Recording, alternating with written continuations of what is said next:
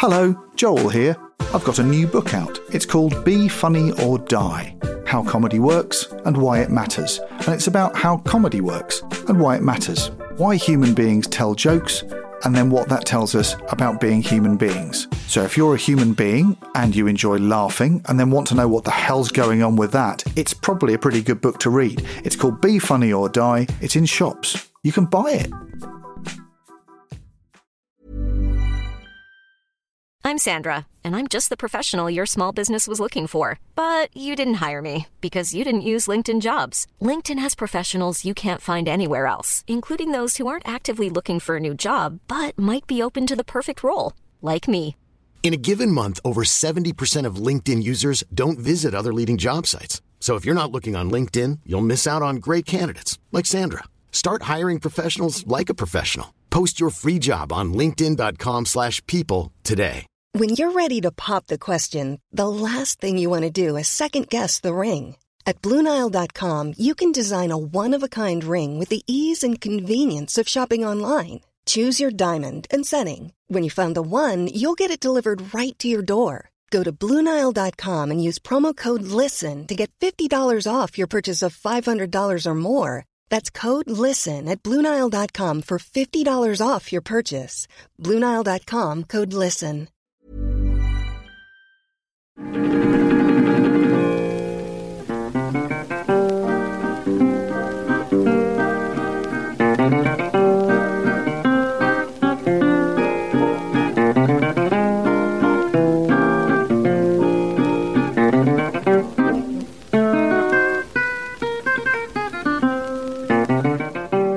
Hello, and welcome to Rule of Three, a podcast about comedy.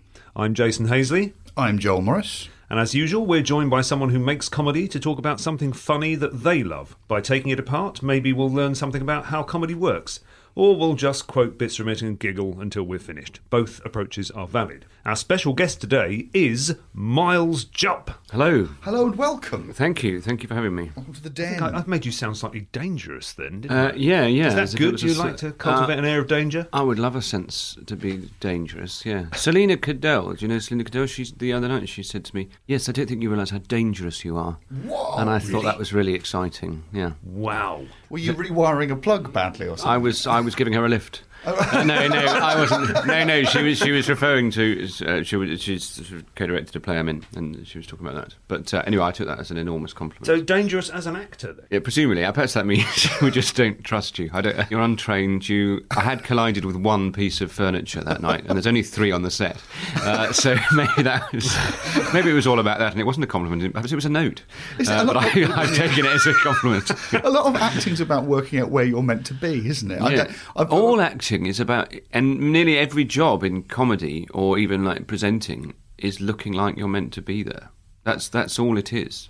You know, if you're presenting a sort of corporate awards ceremony, you know, uh, uh, you know, Velcro Innovation of the Year or whatever, people will say, "Why, why would you present that?" And there is no reason why you present that. So the the job is to look like you're meant to be, and that, to try and look I mean, like you're a- the right fit. It's why people who've got a natural sense of entitlement can be massively over promoted. All that happens is that if the audience's first reaction to seeing you do anything, whether you're a politician or an actor, is sorry, who are you? Yeah, that shouldn't. They, they shouldn't be there. Yeah. Well, it's like doc- I suppose doctors. It's entirely about reassurance, isn't it? I was once. It's the only thing where I live. We were at a church service, and we were up in the balcony, and someone keeled over, and there was a guy sitting next to us who's a doctor, and he went down, and after a while, I saw the person who keeled over just sort of sat up, and uh, when he came back, I said, "What was wrong with them?" He said, "I've absolutely no idea." and I said, "So what happened?"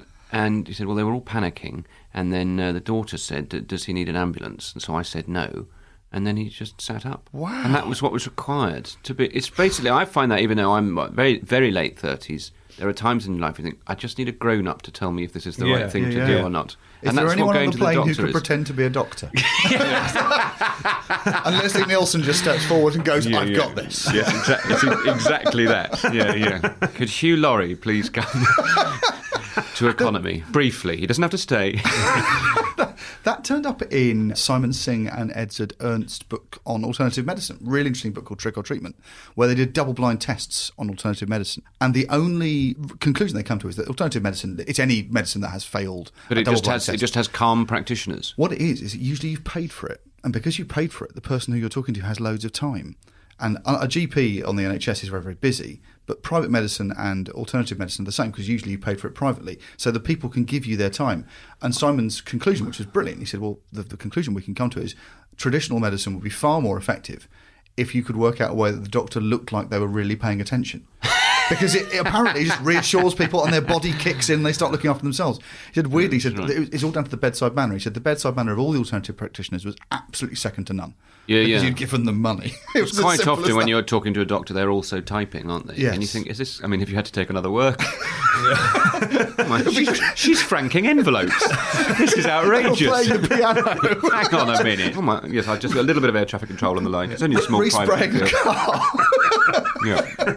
Anyway, you sound fine. But someone told me recently about a doctor. This do, is, does link into what we're going to be talking about, I suppose, uh, vaguely. But it was about um, a doctor who was so fed up with people that are going and googling all their, you know, coming up and saying, "I think I've got Chinese river blindness" and things like that. That their their approach now with people that say, "Now look, I'm worried and I've done a lot of reading," is he says to them, so that they know that uh, he's the real deal. He says, "Okay, you tell me what your symptoms are, and I will tell you what you think you've got." Wow. And when he gets that right, then they he has their, their confidence. It's great. It's like a parlour game. But when Is he gets it wrong, it must be really format? awful. It must be awful. No, it's not that. No, I think I think, I, think I've got a cold. You've diagnosed something awful. Actually, There's a format in It's this, probably on surely. four extra. Guess what's seriously wrong with me? yeah, that's sort of quite. You could have it on quite late at night, and it could be quite ponderous. Illness is a hilarious thing sometimes. I love uh, Bill Bryson, especially the travel ones. And there's one, A Walk in the Woods, about the Appalachian Trail, and there's a paragraph that I find unbearably funny, which is literally him just describing the symptoms of Lyme disease. and it's just really, really, really, really funny. If you Google the line "No less arresting is Lyme disease," this this paragraph comes up in the book, and it's just. It's just brilliant, and it's just it's just it is just a list of maladies with about maybe two extra sentences that he's had to adorn slightly. Well, that's, that's the key to Graham Chapman and Chris Morris. And there's lots of people who just use medicine very funnily. Medical reviews were a big thing for a while, weren't they? So people who were training to be doctors. Well, that's what people like. Phil. Well, obviously, doc, Dr. Phil Hammond, but Graham Tony, he? yeah, but Tony Gardner as well. He Really? used to- well, he, Tony Gardner was in a double act with Phil called "Struck Off and Die." I think. Oh, that Oh, yeah, them? yes. Funny doctors. What you're talking about here then is, is something which is very, very relevant to the thing you brought in. As which it is turns basically A, a professional, very professionally done. done. But the idea of, of a veneer of professional competence over obviously massive personal incompetence. Yeah. There's something just inherently comic about a doctor not coping. Do tell us, what have you brought in for us to examine today? Well, uh, I, I, have Frasier.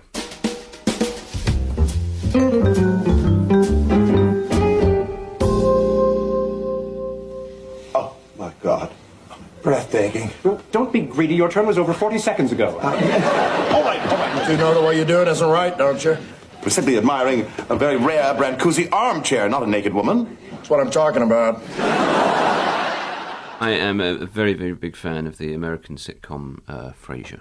There was a time on in the '90s on Channel Four I think Friends would be on at nine, and everyone would watch that, and then some people at nine thirty would watch Frasier. The and I- better people, you mean? the- Well, I'm not. It's not for me to say, but his, history will. We call will, ourselves the 930ers. Yeah. History will decide, yeah. I went to a boarding school, so on a Friday night you would watch sort of television till late, and e- everybody would watch Friends. And that, so it's one of the things that got me into comedy was that the sort of communal aspect of Yeah. it. Being in a room full of people watching, you know, you end up watching stuff on your own a lot. And I went to see Spamalot in New York with David Hyde Pierce in it. And one of the things I realised about 10 minutes in, it was like, Oh wow! I've always watched Monty Python. I've always watched just me and my brother. It's amazing when there's another fifteen hundred people as well Yeah. laughing. Yeah. And so that we everyone would watch Friends, and then and then everyone would just sort of get up. But there was this guy that I knew, James, and he said, um, "Oh, you know, there's a thing on after Friends that I think you would really like. It's got this guy in it that really reminds me of you, actually." um, yeah, and that's how I, I watched it, and um, oh, I just loved it. I just really, I really, really loved it.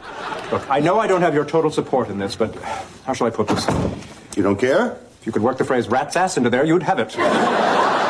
When it was Paramount, it used they used to have two episodes back to back, five, five and five thirty.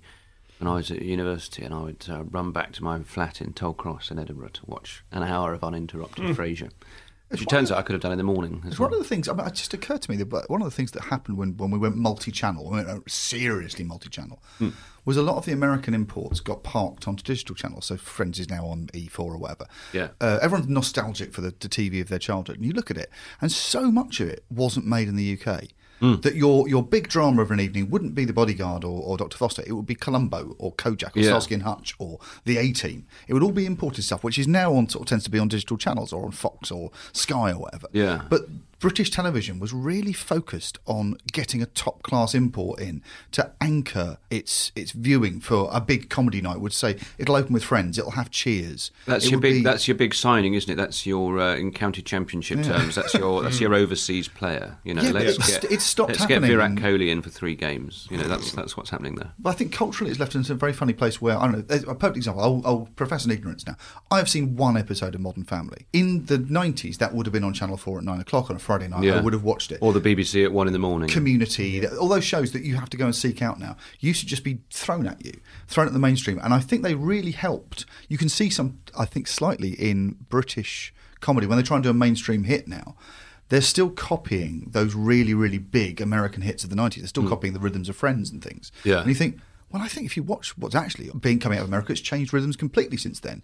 And so a lot of British sitcoms feel quite old fashioned, sort of they're following Seinfeld or Larry Sanders. But because that was the last time everyone got around and went, these are huge hit shows. What's a huge hit show? And you go, well, it's Frasier, Friends. Thinking, these are But it presumably also match the demographic of the people making them. So, Yeah. if, you know, Cheers, you know, that'd be written at the sort of that time in your life when you're not all that busy and it doesn't quite matter and you're hanging around in bars and then you know people you think they shouldn't be hanging around in bars as much as they are. And then, you know, suddenly you get to a point when you're a bit more grown up and you are sort of living in a family environment and think, well, that's when you'd write something more about a kind of family environment or whatever. So, like Friends, I suppose people would watch going, you know, that would must have been lots of people in flat shares watching Friends going, "Where- which one are you, you know, wh- who, who are we like or, Yeah. or. Well, that was written because they'd had this brainstorm about saying the, the traditional family sitcom, and it was someone had spotted or read an article about the urban family that people who hadn't, who were concentrating on their careers or, or were unable to afford to start families and things, were having an urban family of friends, Yeah. and then we can have exactly the same dynamic with two little kids and a mother and a father. The, the wacky neighbours. It's that. It's, it, basically, it's a, it's a family sitcom, but they did it with people the same age. Well, one way you can look at Frasier, I suppose, if you actually, if you just sort of muddy the lines a bit, you know, if you think of Niles and uh, Frasier, you're ba- it's basically you've got a couple bickering. That's, Yeah. that's Yeah. sort of what it is. You know, they're cast a- as siblings, but actually they're husband and wife. yeah, that's, that's how the dynamic works. Well, the I stroke of genius, I think, with, with Frasier, when you look at how they assembled it, and the original idea was to do because Frasier's a spin off from Cheers. Cheers is a is a precinct sitcom. It's people who are in a in inverted commas in a workplace. It's like Yeah. it's like Brooklyn Nine Nine or Taxi. You throw people together who shouldn't be together. And But Frasier was going to be a workplace sitcom. It was going to be a radio thing, it was wasn't it? Just all going to be set around yeah KACL and stuff. Yeah. But and it gets enough earth there, and it's got. But I suppose then they become the, they're sort of you know people like Bulldog and Gil Chesterton. Yeah. You know they're they're well rounded, but they're they're cameos, aren't they? You yeah, know, if they, they're they in, get a you're like- scene with them. yeah, and you're like, this is definitely going to be a funny bit, isn't it? They've not, they've not, they've not dropped Bulldog in to really drive the narrative. Hey, sports fan, how they hanging? Okay, Bulldog. I was talking to Roz. And then uh, Roz, who's the sister, I suppose, of uh, one of uh, the married couple, Yeah. Niles, and um, Frasier. You know, then she sort of straddles both camps. She's really brilliant. Peri I- Gilpin, who plays Roz Yeah. Doyle, I is absolutely amazing. Rewatching this, I, I I watched Frasier when it was on, and I loved it because I was huge. We're both huge Cheers fans, so for me, Yeah. Frasier has always been the Cheers spin-off. yeah, yeah. Even when it was one of the biggest shows in was it 38 Emmys or something. It's one Hmm. of the most successful sitcoms of all time. But to me, it always feels like it's a Cheers spin-off. Yeah. But I'd forgotten. I remembered the thing you you remember about Frasier. It's clever, it's witty, it's fast, it's Yeah. stagey, it's flatters the audience's intelligence, all those things. But I'd forgotten. It is completely adorable. It It's is all about really loving the full of- characters. it's really full of jokes as Yes. well. It's got proper, proper jokes in. But then it's sort of Earth by John Mahoney and Peri Gilpin. They're, they're the sort of people. They they they've got their characters that can do life. They Yeah. they find. Uh, you know, uh, Frasier and Niles as ridiculous as, as we as we find them. You know, Frasier, I'm getting just a little tired of your constant insinuation that I sleep around. I didn't get any sleep because of that idiot, Chopper Dave. When he gets bored doing traffic reports, he likes to buzz people's apartments in his helicopter. Oh, I can see how that would be annoying. Well, it didn't bother me much, but the guy was with his a Vietnam vet and he started having flashbacks. It's a thing that I thought was amazingly clever in Cheers, which I think again they'd learned from Taxi, and you can see in The Simpsons as well. Is that when a joke pings into the pinball, when you fire a ball into the pinball machine, it has to bounce off as many mushrooms as possible on the way out. Yeah. which is how Cheers worked. And what you did is you made sure that you'd got all the different sorts of people in there. Yeah. So if you're doing something which is set in a very, very rarefied atmosphere, like Frasier is, very, very high end, intellectual, cultured thing. You need some earthy people in there. You need a Carla. You need a coach. You need some Oh, people there yeah, who have got a- absolutely, and, yeah. uh, those two tones, which are very delicately added in, and, and beautifully in the case of John Mahoney's character as Martin, where the, his chair has been dropped in to ruin the furniture of that flat. Yeah, yeah. And the joke, the number of jokes about furniture in Frasier. Frasier is the thing where, where the art department is doing a level of, of joke and character as well. But also, well, it was one of the most in, wrecks it. extensive uh, sets in television. I mean, everything in it is real. That's a, that's a Bluthner piano and stuff like that. Because David Pierce plays the piano brilliantly. I, when I saw Spamalot, he would play the piano during the big sort of Camelot scene. I was very, very excited to see him on stage. I was, I was really beside myself. And then I, it's sort of been 2004, something like that, and I was with my brother in New York. No, 2005, and I, I don't know why I thought that I would be alone in this, but I remember at the interval saying, I'm just going to go out and see where the stage door is, and then maybe afterwards I could sort of get an autograph or sort of meet him or something. Of course, you go to the stage door at the end of the show, and there's sort of 300 people. Um, but I did, I, I waited, and then they had, you know, like barriers set up. But I waited, and he came out. I remember asking, please, may I shake your hand? So I shook, shook his hand, and then and then he signed my, my playbill. And then, I suppose now, uh, it sort of dates it, but I, I thought, oh, I could have taken a photograph, couldn't I? And I didn't think to take a photograph. And so I said to my brother, can you, do you mind if we wait? And so we waited, and eventually he came around again, and I said, can I have a photo with you? And there was someone between me and the railing and he was sort of trying to work out. I said, "It's fine. Though. I mean, they can just be in the photo too. That's you know." Hmm. And he went, "No, it's all right." And he sort of climbed up onto the railing and then leant over. And we Oh. took this photo. My brother took it, and then he said, "Is it a digital camera?" Again, this dates this story. Is it a wax cylinder? Uh, is it a- and then he said, "Check you're happy with the photo." My brother said, "Oh, you're blinking in it," and he said, oh, um, "I was." And he, so he just climbed up and we took it again. And I remember just walking off down the street, thinking he would have, he would have been there for another hour and a half. you know. Wow. Just remember sitting in a bar going, "Well, everyone in the world could be like him, couldn't they? He seems amazing. Yeah, I was. I went to see a friend the other night who's in a, a a show in the West End, and afterwards she came out, and it was the same thing. There's a lot of people waiting there at the stage door, and she hung around and had lots of selfies taken with people and signed a few programs and things. And she said this is actually the third act. When you're in a show like oh. this, the first two acts are on stage, and the third act is at the stage door. Afterwards, you've got another hour. Yeah, after yeah. You leave You're at work. when you're still at That work. Sort of real, yes, of course, yeah. And it's a bit more, sort of, a bit more of an intimate setting then. yeah. William Goldman's brilliant point about saying the thing about a great actor is not only can they play the part on stage, but when they come out and meet their public or they go on a chat show, they play the part of someone who's interested to meet you Yeah. and is interested to answer these questions. And the people who can do that, the the, the Michael Bublé's, the George Clooney's, the Jon Hamm's, whoever it Yeah. is, they're wonderful. What great sport Matt Damon is. No, that's also playing a part. When they're on Graham Norton, they're playing the part of someone who is delighted to be embarrassed with old photographs themselves. Yes, and delighted yes, to-. It's, it's nice to find out. I mean, uh, with a, a show like this, where the first reaction to it, if you like the show, is that that family they've built, you love them. Yeah. And they should have the really clever thing is you love them, and it's really nice to find out that David Hyde Pierce is being lovely and understands that relationship with his fans or whatever. It shouldn't be that. This should be a glossy, cool, aspirational thing. But they've written it so well that you don't feel any of them are pricks, or you like them when they're pricks. Yeah, but Do also you- because John Mahoney's always like telling them when they are being pricks, then it then it sort of makes it all right. They've got you know they're doing that work. They are completely the way in. They do that work for us. Dad, you will not do it How yourself. about you don't even have any tools around Oh, around well, that's where you're wrong. Let me show you something, mister. Here. See this? Every possible tool for every possible need. Got this from Hammacher Schlemmer. Is that turquoise inlay? Yes, it also comes in ebony and onyx. Onyx. Onyx is so showy. I don't think you Oh, I don't onyx think on so. a- I love onyx. Onyx is a stone that resonates on a- within me. cufflink or a This is why I never took any home movies. I think the way that it just sort of develops character wise, I remember reading a, a thing about it, and they were saying they want to have that. You know, it was the chemistry definitely going to work with um, Kelsey Grammer and David Hyde Pierce. And in the sort of pilot episode, there's a bit when they're having a slight sort of contretemps in the first scene, and uh, Frasier says to Niles, "When did you last have an unspoken thought, Niles?" And he just says, "I'm having one right now," and um, it just clicks. I mean, they are amazing technicians as Yes. well. I mean, I can't imagine how hard they work during their rehearsal weeks uh, and that sort of thing, and also just and presumably in that sort of world when they must be really listened to as well. I mean, they are creative. Sometimes it's possible to sort of overlook the actual creative role of acting and you know there's sort of directors that it's really like you know incredibly prescriptive or whatever if you're directing David Hyde Pierce or Kelsey Grammer or presumably you've got to ask them what they think you know Yeah. because that that Yeah. sort of They're really stuff really You- matters when you, you know hear- Jane Leeves is really she's really funny in it you know I suppose it's us it's odd for us to watch a British character in an American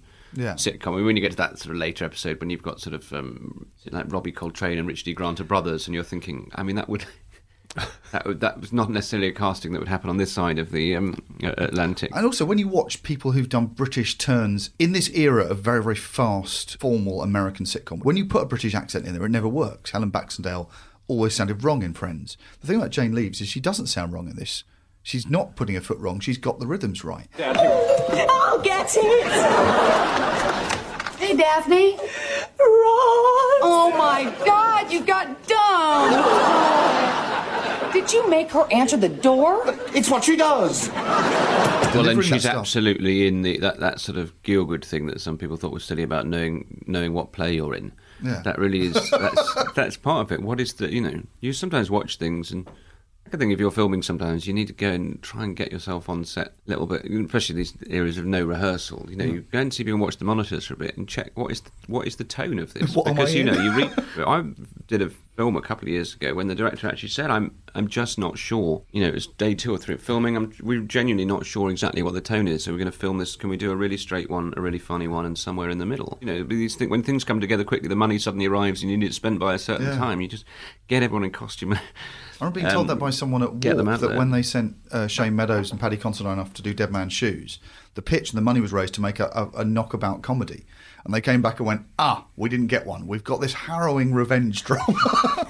I hope it's still okay. I had an audition for something about four years ago, and I, my agent sent me the pages, and I looked at it for quite a long time, and then I finally thought, yeah, okay, I think I sort of see what this is. And I went and I did it, and uh, it was to play, perhaps inevitably, a priest. And I, I, I, um, I, I rang my agent afterwards, and she said, "How did it go?" And she said, "I said I think it was fine. Yeah, in the end, yeah. No, I sort of got my head round it, and yeah, no, it was quite funny in the end." So, uh, and she goes, "It's not, it's not funny." And I said, "Well, I don't know. All I've got is the two pages in front of me that, that to me seemed funny. Like one of the stage directions was pulls a face. I mean, what? are You, Right. You know, it was slightly awkward, really, in retrospect. Um, should have been warned. but not at the time. Yeah. In fairness. In this day and age, it would have been easier for me to research, at the very least, the genre. Uh, so uh, you know, less le- lesson learnt.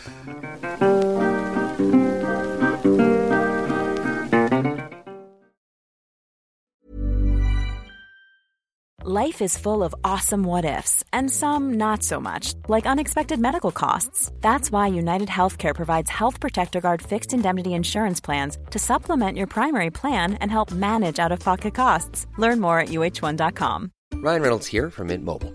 With the price of just about everything going up during inflation, we thought we'd bring our prices down. So to help us, we brought in a reverse auctioneer, which is apparently a thing. Mint Mobile unlimited premium wireless. Ready to get 30, 30, bit to get 30, bit to get 20, 20, 20, bit to get 20, 20, bit to get 15, 15, 15, 15 just 15 bucks a month. So, Give it a try at mintmobile.com slash switch. $45 upfront for three months plus taxes and fees. Promo rate for new customers for limited time. Unlimited more than 40 gigabytes per month. Slows. Full terms at mintmobile.com.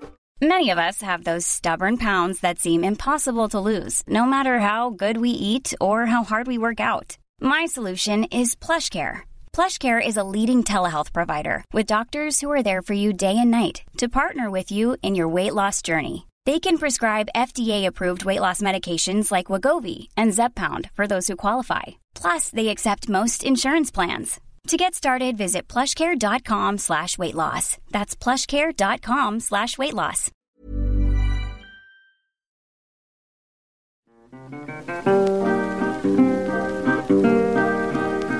Everyone within it has decided on a tone, and the tone of this is different than than Cheers. Mm-hmm. It's Yes, slightly very more. different. It's witty and brittle and farcical, and but it's it's a different thing. It's not got the same uh, vocabulary or tone. They've chosen to do something very different with it. And I think if you've done the radio station one, you can see it when when Gil and Roz and Pete and Bulldog are on set. You go, that's a Cheers. Those Yeah. are Cheers. Yeah, yeah, yeah. Yeah. And they're they're in the key of it. But what they've they've done here, is they've they've done made a, a bunch of really clever unexpected decisions. One they've said, "Who are you going to take and spin off from Cheers?" It's not Frasier. Yeah, yeah. A, it's definitely Norm and Cliff. There are a million people from Cheers that you'd spin off before you. So you take Frasier out and you go, "Okay, well he's a bit brittle and pompous. What should we do? We should make him really brittle and pompous, and as a sidekick to offset that, give him someone even more brittle and pompous." Yes, yes. When you think about it, our only mistake today was trying to fix that toilet ourselves. Yes, we tampered with the natural order of things. But now, order has been restored. By hiring a plumber, that plumber can now afford, say, a Dolly Parton album. Miss Parton can then finance a national tour, which will, of course, come to Seattle, allowing some local promoter to make enough money to send his cross dressing teenage son to us for $150 an hour therapy.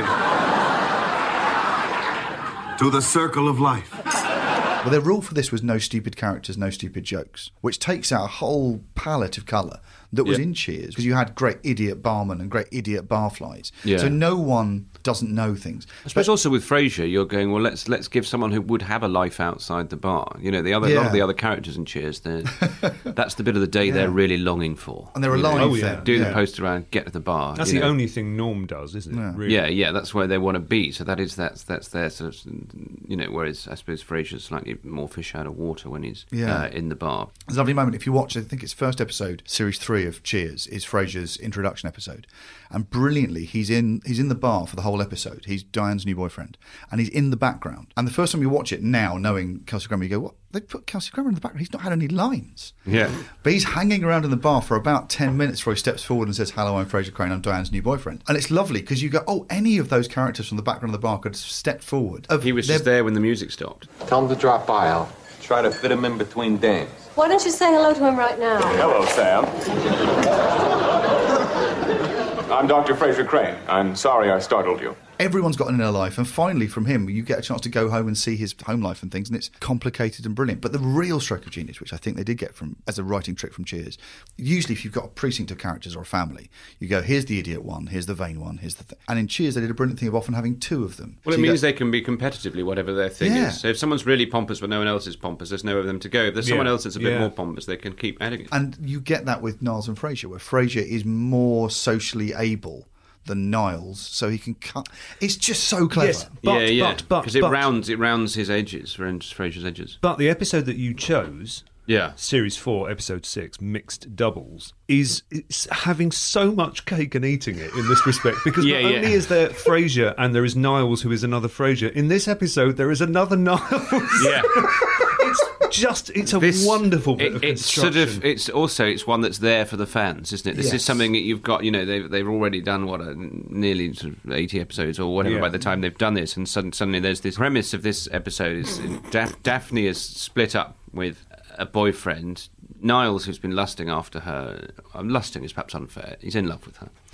Uh, It's clearly for a romantic, I think, which for a stops it being creepy, Yeah, I yeah, think. he's He- been uh, he's been examining her from all angles for some That's, years. as he said, he? yeah, yeah. he so he says to to Frasier, "I'm going to tell her how I feel," and he's going, "Well, it's a bit. Don't go rushing in. You know, just give it a day." And then, as it turns out, Daphne goes to a bar with Roz and then meets someone that very night. And of course, when he turns up, he is exactly like that. it's another Niles. It's amazing. Give it a day, you said. Give it a day, and then he's. In one day, she has found him again. Oh, everyone, this is Rodney Banks. Uh, Dr. Niles Crane? How do you do? The pleasure is mine.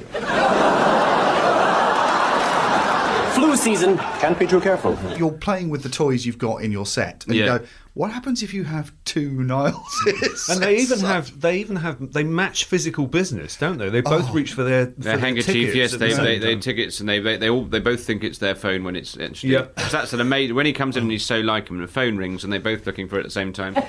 Well, we've just had the most wonderful day at the marina. Oh, you got a boat? Actually, no. I have an inner ear curvature that makes me prone to motion sickness. But there's a charming bistro there that serves the most exquisite. Not me. Not me. Hello? Oh, I can't talk now, Duke. I'm in the twilight zone. And then it's actually the dad. His dad picks up the phone. He goes, "I can't talk now, Duke. I'm in the twilight." zone." Uh, the, the handkerchief business, which I think David Hyde Pierce said it was the key to his character. That on the first day on set, he came in and he had to sit in the cafe with with Frasier and he'd be introduced as the brother, which they do brilliantly by just putting up a, a full screen caption, black, with the word "the brother." Yeah. They use the captions to move exposition on Mm. really Yeah. fast.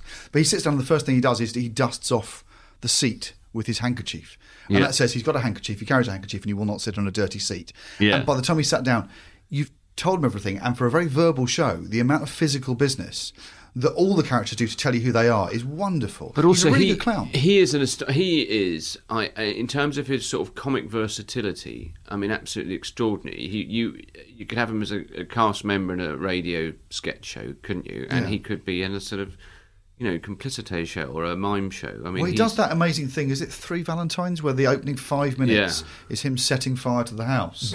Yeah. Which was done because they wanted to do Mr. Bean with him. They said, "Could you do Mr. Bean?" Yeah, because he's pompous. Well, have you seen the episode where there's the sword fighting? Uh, I mean, he's absolutely with the fencing with with um, Maris's uh, fen- fencing coach. It's because the Maris stuff. It's very you know when you know, obviously one never sees her, and that's her sort of Mrs. Columbo kind of brilliance, and they that she is just this sort of great vessel. And you know they say they don't do silly, but those ones they always are sort of.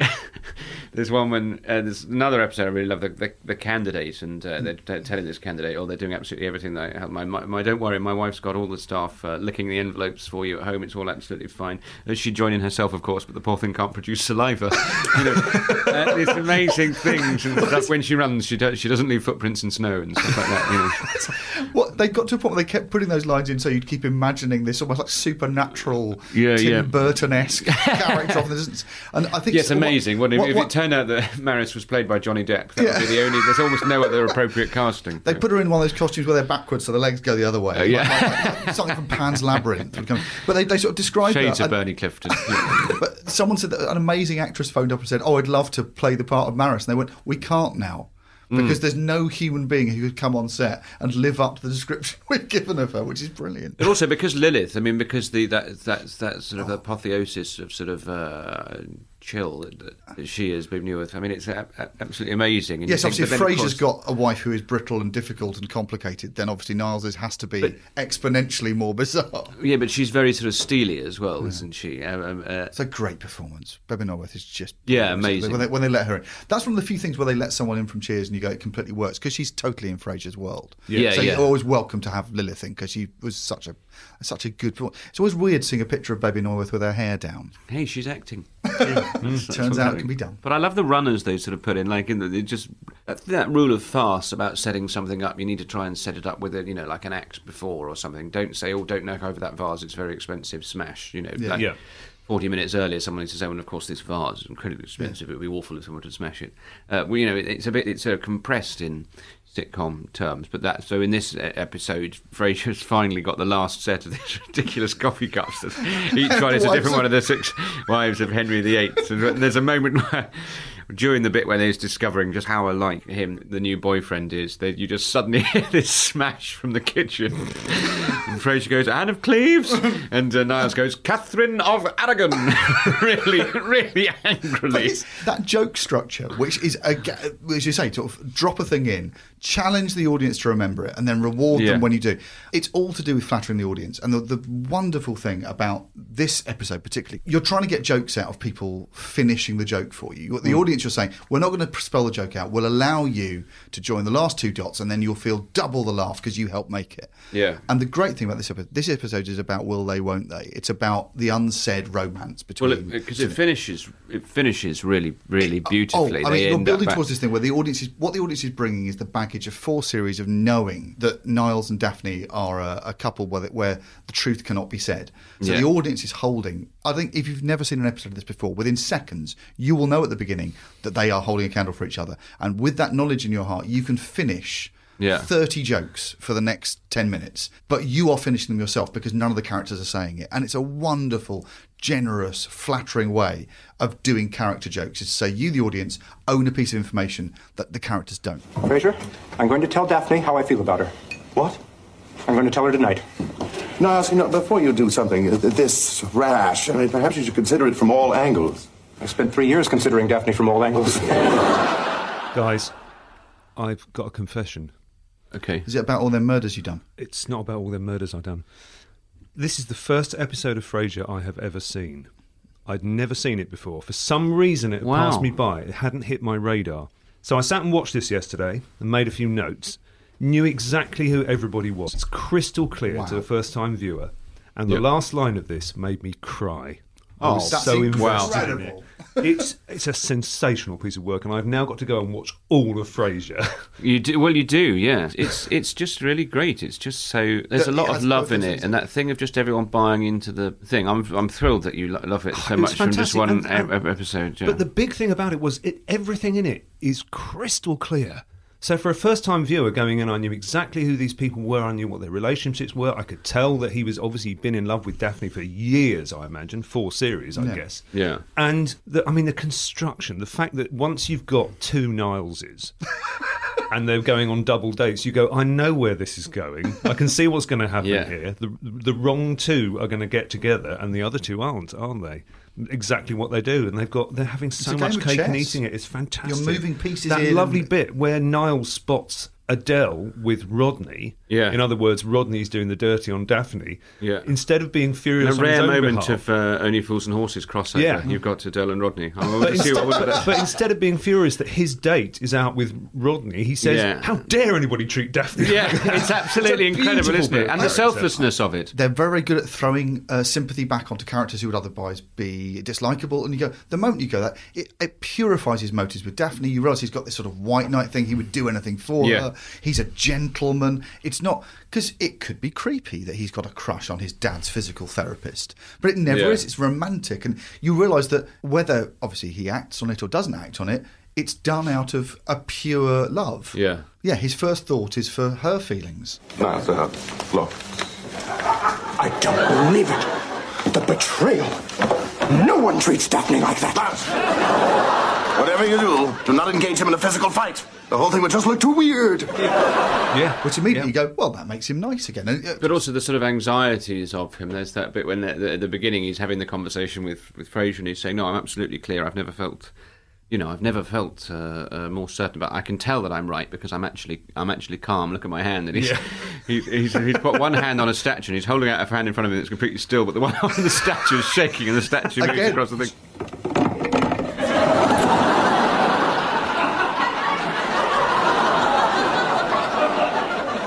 Perhaps I'll take that brandy. Again, because he's offers him that brandy as well, doesn't he? And He's like going, "I don't need a brandy." Go, "No, I would like a brandy," and then he starts getting flustered because I've been rehearsing this for months. Daphne, something I need to talk to you about. It's a matter of. Daphne? For a long time now, I, uh, you and I, uh, we.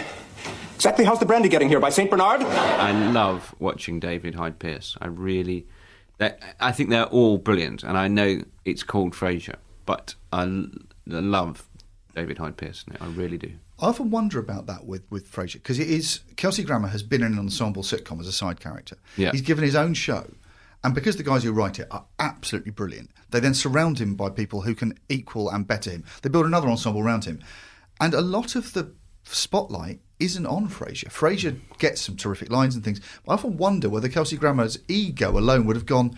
I know it's for the good of the show, but I am being upstaged left, right, and centre by some terrific. How dare they put these brilliant people with me? No, but that's the point. You know, that's the point of sort of proper ensemble stuff. I think if like if you really like sort of comedy acting, you know, you want to be on stage with other people. you know, and that's Yeah. that's what makes it. I'm, as I said, I'm in a one man play at the moment, and that's what you know. You think, oh, I always look forward to acting because there'll be other people there, and then suddenly. but I, that sense of you know surrounding yourself with really good people, that's the sensible thing. You know, don't just stick yourself front. You know, Vic, Victoria Woods, you know, was an amazingly brilliant person, Yeah. incredibly talented, and what and she surrounded herself with other brilliantly talented Yeah. people, and it just raises the whole thing. What's the experience of doing a one-man play like? It's a bit odd. Uh, it's a very, as it happens, it's written by James uh, Kettle, uh, who was the head writer on the News Quiz for, for 10, Yes, 10 terrific series. Amazing writer, and um, you know the the actual work itself, the, the piece is really, really satisfying. Um, it just, you know it involves sort of stamina and focus and, and things like that. I had a press night the other night, even though we've been on the road for five weeks. You know, a press night. I, all the, I mean, I've done about I don't know how many uh, sort of solo stand-up shows, but I've never had a thing where it's you know effectively a press night. Uh, Having a Mm. press night, a theatre press night, when you're the only person in it is. I did afterwards say to the stage manager, I, do, I don't think I can be in a play again. Uh, I, am not Done sure. I, I'm not sure I could. Uh, I could cope with that level of uh, pressure again. Um, so that those moments, but it's you know it's it's it's, it's great fun. But you you know you do you find yourself wanting right now I want to be in a thing with other people, and I think that that kind of the ensemble thing it makes all of them better. Yeah. It would be mad for Kelsey Grammer to think, you know, wouldn't it be great if everyone else wasn't as good as this? You know, because they're all elevated. And there were episodes that he wrote and directed. You know, he really tried to write some episodes when he was uh, away ill at one point, and they were he sort of couldn't really write for Frasier. He discovered he could write for but he would just like for the other characters. That's what he liked doing. And I think when you've got a voice, like I, you know, I, I did this radio thing um, in and out of the kitchen, and when I Oh, which was first, great. Oh, thanks very much, thank you. In the first first series, I had this sort of vague idea for casting, but it was all it wasn't quite right. Probably it was just in my basically I sort of thought right, what mega stars are with my agency? They they'll all be in it, and I wasn't really thinking. And then when we actually did it, you know, we had these fantastic people, Philip Fox and Justin Edwards, Selina Cadell, and I, and I just used to when I started writing it second and third series, uh, you know, I just had their voices in my head. Whatever. Yeah. So to write for Philip Fox and to write for, for Justin and Selena would I just and um, you know, in a way, it's sort of Frasier-esque. That really, you know, the characters in that is two uh, men who live together, and they're kind of, you know, that they're sort of N- Niles and Frasier, and then there's the builder that's always there, Mr. Mulaney. He's effectively the dad. Uh, you know, there's a kind of there's uh, there's a sort of Roz character, I suppose, Marion Duffett. Uh, who is also a producer? in it. You know, I suppose there's a, there's, there's, a, there's a Yeah. template, obviously, that, Yeah. that, that has gone over that if one uh, looks at it re- retrospectively. Uh, but the strength of the ensemble in this, but also the wider ensemble. You know, if you look at the credits, if you're the sort of person who looks at the credits, you've got Yeah. people that have written the storyline one week, they've produced the next week, they've done the teleplay the next week. You know, that sort of utility player. They can all do all these different jobs. Yeah, yeah. You know, they can all run writers' rooms, they can all turn out drafts, they can all do the punch ups, they can all. And it means they're all across. They've, they've the people that make the program and write the program have just got all these different skills, and they can sort of, you know, they can storyline the whole thing and say, right, you do that bit, we'll do that.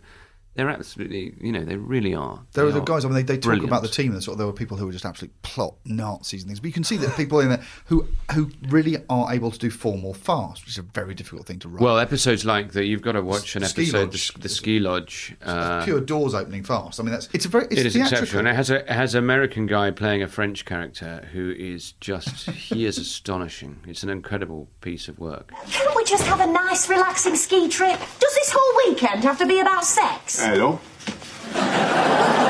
Hello? I am Guy. Daphne. Amy. I hope you're ready to ski tomorrow. I'm going to work you very hard. Oh. Dibs on the Frenchman. It, re- it really is. But there's, there's a sort of theatrical formality to it, but it also it plays with stuff that is quite high risk in sitcom because with sitcom you want absolute clarity. I like all the rules it breaks. You want absolute clarity of status and things, and Yeah. everyone in here is high status in something and low status in something. There aren't simple status things. Everyone here is obviously socially sort of fairly high status. Yeah. And even you know, Martin, well, he's the dad, so he's high status even though his class is lower. But he's and he's a policeman. grown-up. And he's Yeah. the proper grown up. And Roz is more sexually. Of course, the policeman aspect of it. Yeah, yeah, you've got that. He's literally an authority figure. Yeah, you know. and obviously in I mean, all Cheers- Frasier does, he hosts a, you know, he hosts a phone-in show. You Yeah, know, yeah. He, has got this very, you know, and that's why he has And that sort of thing with Niles. It's like, well, Niles, I'm a proper psychiatrist, whereas you're doing a radio show. One of them went to Harvard and one of them went to Yale, and one's a Jungian and one's a Freudian. So basically, they're doing the same job, but they're instantly yeah. rivals in every way. But also Martin, who I think in the in Cheers, Frasier's dad is dead and was a s uh, an eminent psychiatrist. Yeah. And they went Oh. when they came to Frasier, they went it won't work. We can't have another psychiatrist. So they said, what's the the funniest thing, and then you can build a fish out of water into his own home because there's someone in his own home in whose world he doesn't fit. People around here take a lot of pride in this town. They don't appreciate some radio know it all telling them it's rainy and depressing. In case you haven't noticed, Dad, it does get a little damp around here. For God's sake, the state flower is mildew. Let me tell you something. A city's like a woman. You get one mad at you, it doesn't matter if you're completely right and she's completely wrong. You apologize anyway, or you'd be paying for it for the rest of your life. I'm not sure I care for that analogy. Oh, gee, I'm sorry, Daphne. I was way out of line. All right, you're forgiven.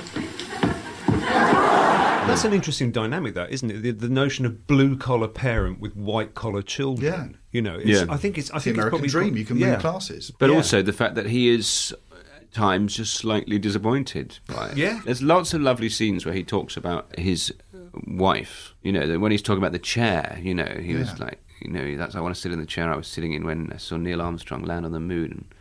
You know, when your mother told me she was pregnant with you, and all these sorts of things. There's this sort of love story there, of course, that we've never seen Yeah. any of. And he basically, the way he says, all the all the you know the classy stuff you get for your, from your mum, she had sort of taste in that sort of thing. And he talks about this woman that he was sort of totally uh, in love with. And then the flip side of that, you have all the stuff about them that is white collar, is he finds genuinely disappointing. it's great, you know, they've got all these certificates on the wall, but they can't fucking catch. You know, and that's, that's really It's the it's opening, very the- upsetting. The you cold know. open in this, which is where they're, they're looking out the window through the telescope as if they're spying on a nude woman. Yeah. And, and and sort of lusting after it, after something they can see in the distance, and it's it's a Brancusi armchair. Yeah, And the dad is disappointed that it's not a woman putting Yeah, her bra. yeah. that's Yeah. what I'm. That's what I'm saying. I'm disappointed just- in you. It's so upsetting for him that they don't conform to all sort of societal norms. In that, there's a great one where Frasier buys this painting by this sort of uh, fabulous lady, and uh, it turns out it's not it's not by her, and he only discovers this when he has an unveiling of the painting at the flat. The artist is there; he's very pleased, and and. Um, she says, "This is not my painting. You know, it's a, it's a sort of fake. It's done in her style." And he's absolutely livid about it. Martin says, uh, he's like, what do I do? What do I do? What do I do? What do I do? And he's like, well, you've got to call the police, haven't you? And he picks up the phone and starts dialing. He says, who do I talk to? He says, oh, ask them to put you through to the art fraud department. And uh, he goes, oh, this guy's coming through the art fraud department. And then you can just hear he doesn't know quite what's going on. And you realise that someone at the end of the phone is laughing, and uh, Martin goes, "Yeah, put him onto me, put him onto me." and it's a mate of his that's picked up the phone, and of course he's like, "It's not a real problem. What you're talking about is not. This is not a problem that, that sort of matters." The Seattle police do not have an art fraud department. If you ring their kind of nine one one, you know. Do people ever come up to you after they've met me and say, How can that guy be your father? He's nothing like you? Well, because they've been saying that to me about you for the last 40 years. It's him being the voice of the normal world, which again Yeah. Roz does. The two of them work really well as as little voices. In even in the, the in the precinct when he goes to the to the office, you've got uh, Gil who is even more pompous and silly than Yeah. he is, and then Bulldog who is just like a super Martin, like the worst version of Martin there Yeah, could be. yeah, yeah. They place it where, where they double up roles to sort of show off that well, Martin may be a bit rough, but he's not Bulldog. Yes, and, yes, and yes. Frasier might be a bit of a prick, but he's not Gil. Well, the characters they have just the way just they sort of take the edges off each other, sort of Yeah. all, all the time. Yeah, there's an episode called the um, Radio Ham again, and your your Mm. sort of wish list, which is really, and that's where they it's the sort of anniversary of the station, and they try and do a sort of live radio drama it's that lovely. Frasier directs, and he gets very uptight. And Gil Gil Chesterton, the who is the what he's like the radio music? food classical music and food critic, is he? And he's Bow he's sort tie. of fairly yeah sort of flamboyant, and he has these lines that he's absolutely desperate to get in because he starts doing it bigger and bigger. he starts. Eventually, they start killing each other off during the radio, and it's very uh, Martin's listening. It's an absolute bloodbath, you know. but he has this bit that he he always there's this line that he loves delivering. It's, When the lights came back up, Nigel Fairservice lay mortally wounded. I'm dying. Poor man was gone. Never again to revisit the scene of my boyhood in Surrey. Romping with my school chums and the fens and spinnies. Just then, the lights went out again. The final bullet blew his head clean off his shoulders. uh, which is sort of absolutely Americans writing about uh, British sort of cultural life, but it's. No, it's an absolute treat, and there's a, there's just a lot of it. I think when when he, uh, Mahoney died uh, last year, was it? I remember just suddenly feeling really upset. Yeah. I just thought, I just thought, oh, this- gosh, this really ma- really matters to me. This program. there's a there's a lot of generosity in this. There's generosity towards the characters. They like them. It would be very easy to to the lazy thing would be to do. Well, there's no story here because we're judging him. He's a prick. But what you've got in this show is this family is lovable. He is lovable. The characters love him. So when someone says you remind me of Frasier. They're not just saying, "Oh, you've got some of those qualities." They're also saying, You're, "You're, an real." asshole. You're an asshole, but I like you. Yeah, like of someone saying, "Oh, watch. Uh, you should watch Friends. You really remind me of uh, Ugly- Gunther the barman." Ugly or naked guy. you really remind me of ugly naked guy. exactly. It's not a full sucker. Who, I've never, Marcel who we never, who we never seen, but just from the just from the description of him, you really remind me. He's the Maris. yeah. Maris of Friends. But yeah, it's it's there's a, there's a generosity to it, and also generosity to the audience. And they had a, a policy, which they said was ten percenters. There were jokes in this that they knew ten percent of the audience would like, and Yeah. screw ninety percent because there'll be another joke in a minute. And they were prepared to do that, which is very unusual in American uh, network comedy because everything's tested, and you, you you're terrified that if one joke flies over the audience's head, they'll turn off. Yeah. And I think as a as an audience member, you get that feeling that they they are talking. There's a, Lat- there's a Latin pun in it at one point, which Niles came up with these nine, which is something like uh, semper ubi sub ubi, which is just always wear underwear. You know, and that's and it, that's just in a very sort of ba- basic Latin. But uh, yeah, that's That's a I mean, 10%. that's, that's I mean, and it's, Is lu- that it's ludicrous. Is it even a ten percent? Yeah. There's a lovely um, Kelsey Grammer. I've just found this quote from Kelsey Grammer. He said that uh, Jack Benny always used to say, "Play up to your audience," and that was the hallmark of the show. Assume they know better, Yeah. and that's so rare. And at the same time, they put apparently they put the dog in. They put Eddie the dog in because someone had said. Oh, we've not even mentioned. Well, they put, Eddie, they put Moose as Eddie the dog in. Apparently, when they had those things where they, they play it to an audience, they put those approval dials. That every time an animal goes on screen, the approval dials always go up. so they cynically put a dog in, knowing that if they got nothing at all, it would still have overall some some spikes in it.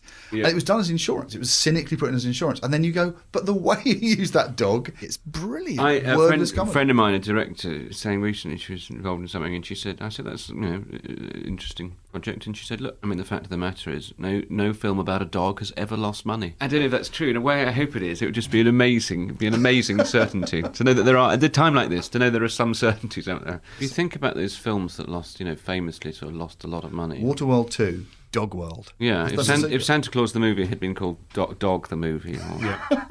or. Heaven's Gate in dogs. Um, can I tell you the only thing that I didn't like about it? Yeah.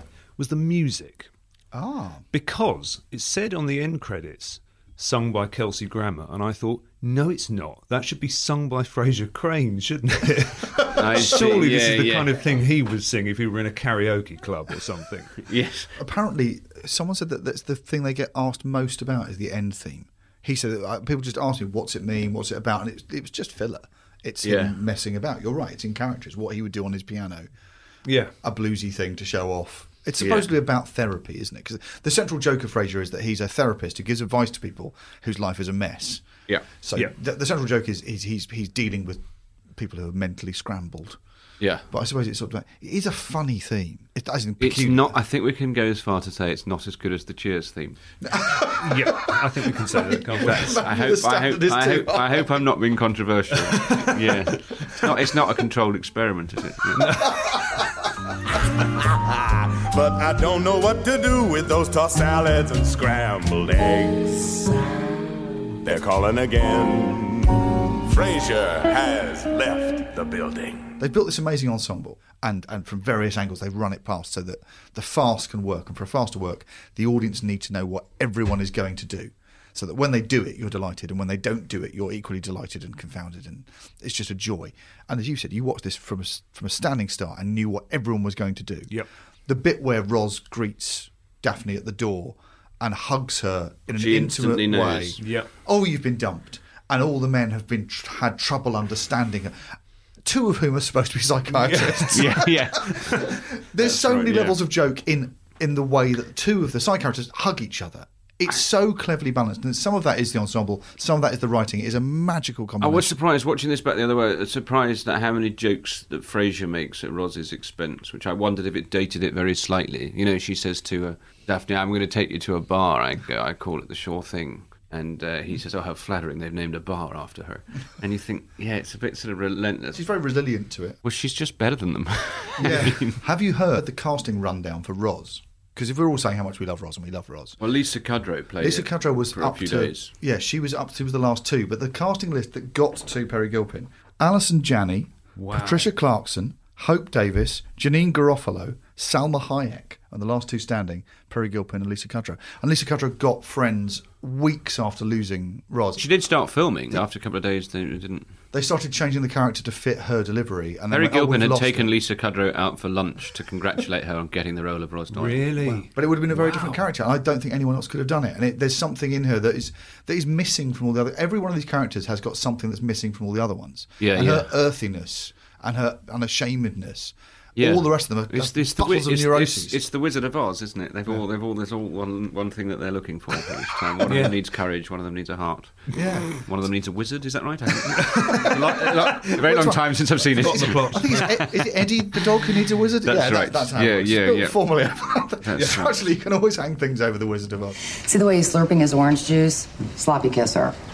No, you can tell right away the guy is no good in bed. He's so cautious. Look at the way he's blowing on his coffee. I wasn't trying to cool it. I was simply blowing a foam hole. You don't even wrinkle the sheets, do you? The reputation it has for being a formally excellent farce Yeah. probably might even put some people off watching it because you'd go, "Oh, is it going to be clever, clever?" Yeah, and yeah. it's not. It's just clever. No, it's just really clever. I mean, they, they keep stacking As opposed from clever, dilemmas. clever, it's really Yeah, yeah. They keep they keep stacking the dilemmas up, don't they? So that even when in the last scene with um, Niles and Daphne, she then starts basically destroying Niles by going, "Well, I should never have been with a guy like that, should I?" And you go, "Oh God, you've you found more dilemmas in this." Yeah, Well yeah. done." Has to have everything just so. He's nuts about cleanliness. Then there's his clothes, his precious shoes. I don't like this road we're on. I Well mean, done. well, what if They it was one of those coming. people that you know? How awful to come rushing in like that. What a dreadful. Yeah. You know, he made a Well, real that- mistake there. Men can be such an unfeeling lot. Uh, Look at Rodney. The minute he heard I'd just broken up with someone, he moved right in for the kill. Is that how all men are? No, not all men. No, of course they aren't. You're not. You're kind, sensitive. If you ask me, you were too good for that, Adele. Thank you, Daphne. Now, the truth is, my heart was never really in that relationship.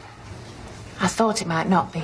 Again, the audience is bringing loads of knowledge to there, and it's all playing in David Hyde Pierce's face, and it's playing in the way he delivers things. And there's But there's, are- but they there's are threat- tragedy. they're threatening collapse the whole time. Yeah. They're pushing this thing right towards the edge of collapse, and it never gets there because it's so cleverly done. But that, that last scene where they're in the bar talking to each other, which leads towards the line that that is beautiful. There's everything in there because you're talking here about something which is very fashionable in comedy now, which is long arcs, Yeah. Yeah. drama within comedy and things. It allows itself that, and it plays it hilariously. It doesn't stop being funny, but it's incredibly heartfelt and incredibly sincere, and you you ache for them. Yeah. And because the scene before in that bar, it's really it's sort of funny. So you think, oh, this is a funny place. You know, he's there with Roz, and she's Yeah. like saying, look, turn to the girl next to you, and you've got just tell her. You just basically just uh, uh, ask her about herself, and uh, you know, find her fascinating. That's what you have got to do. And he turns around and says, "What's your name?" Is that Delwood? Yeah, Yeah. Is that one L or two? It's two. Really? But you've been set up to expect that, and then they do something intimate and fragile and clever, Yep. but totally heartfelt, and it ends on the line he's been waiting to hear. Yeah. Well, I, I would have said, Is this seat taken? And uh, you would have said no. And you would have said, My name is Daphne. And I would have said, My name is Niles. And then I would have said, What are you doing for the rest of your life? You always know just the right thing to say. Oh, I love you, Dr. Crane. I love you too, Daphne.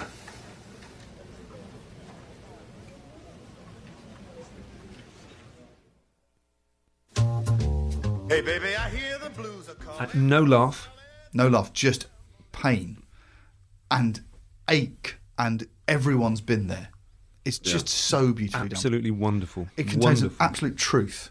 And again, it's two psychiatrists who are after their job is to tell people to, as he says at the beginning, you have to be honest. You have to say how you feel. It's all about saying how you feel, and it ends again formal beauty. The beginning, Frasier says, "Say how you feel, let it out." At the end of it, they say how they feel and let it out, and it's still painful. and it solved nothing.